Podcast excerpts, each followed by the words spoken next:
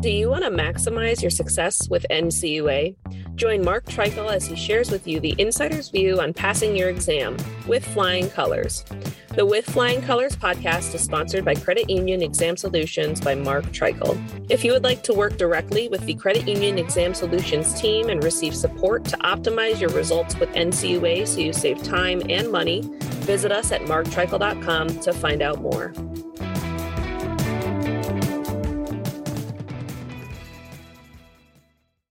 Hey, this is Mark Treichel, and this is another short take podcast on liquidity risk. It is February 27th, Monday of GAC week. I am not attending GAC this week, instead, spending time with family in Florida.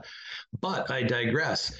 NCUA has six priorities on its priority letter this year, and I am breaking up our long form podcasts into individual topics. And today's topic is priority number two on liquidity risk. Here is my discussion with Todd Miller, a member of my team, on what's going on at NCUA and in credit unions as it relates to liquidity here in 2023.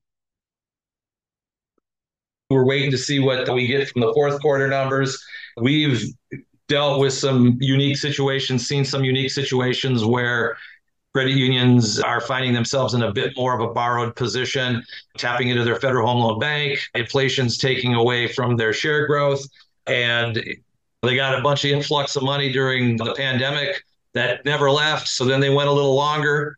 And then what happened when they went a little longer? Either on their asset side, some of that money left in, in many institutions. So liquidity risk is number two, It's closely linked to interest rate risk.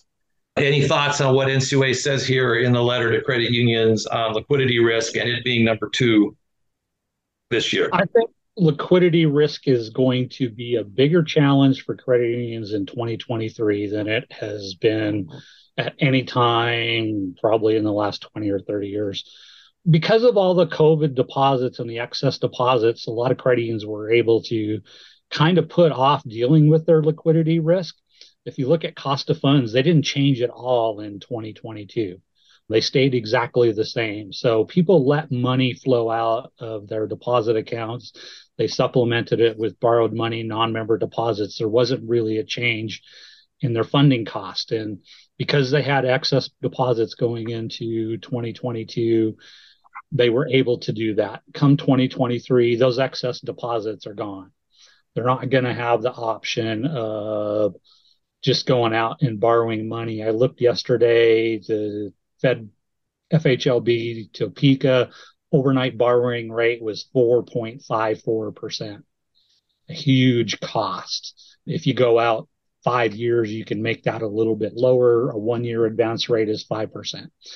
But now that they can't sell investments, cash flows from them are really slow. They can't sell loan participations.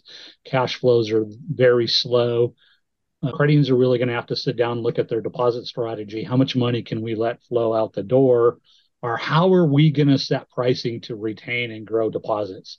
They're going to be paying up for deposits in 2023. I think there's very few credit unions have excess deposits where they can keep deposit costs down. They're going to have to start paying. And that creates a huge challenge for them on both sides of the balance sheet.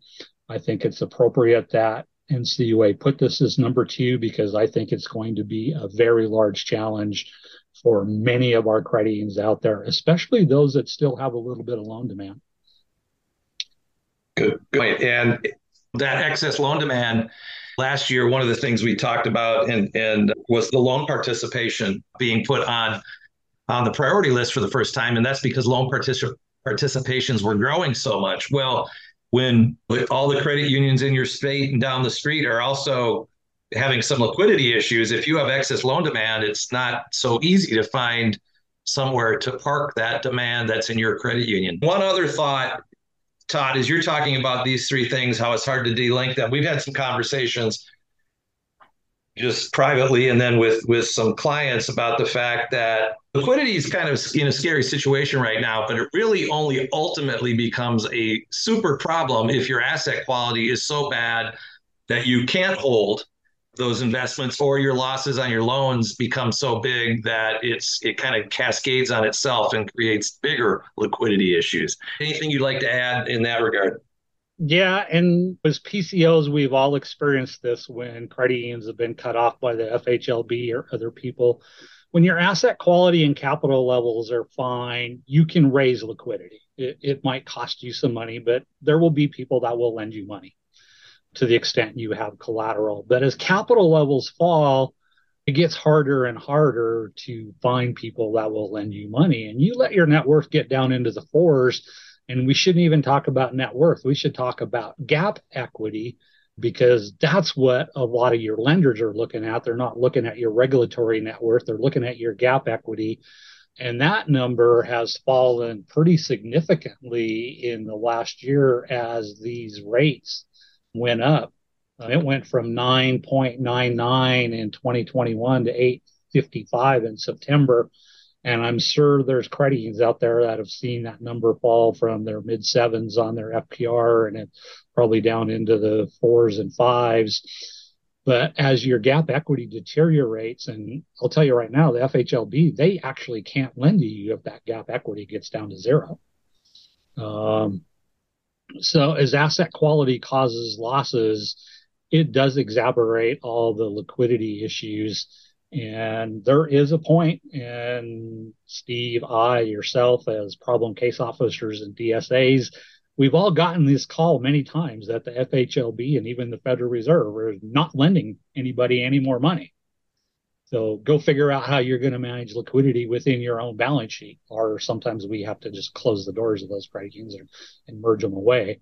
Our NCUA does have other ways to provide them assistance, but liquidity stresses are real. And if asset quality deteriorates, the liquidity stresses just magnify geometrically. Well said. And as I've said elsewhere and say frequently, liquidity doesn't matter until it matters. And then it's the only thing that matters. And it's a little my other saying relative to liquidity is that it's kind of like oxygen. You breathe and you just kind of do it automatically, but you you need that air and you need that liquidity. But when that when that air is gone and it's a little harder to breathe, just like liquidity, you notice it very quickly. And that's our take on liquidity as it stands today, February 27th. Tomorrow we'll, we'll have a short podcast on NCUA's priority letter as it relates to uh, asset quality. This is Mark Treichel signing off with flying colors.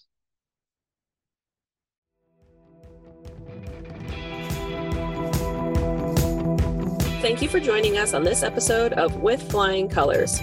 Subscribe on your favorite podcast app to hear future episodes where subject matter experts of all varieties will provide tips on how to achieve success with NCUA. If you would like to learn more about how we assist credit unions, check out our services at marktreichel.com.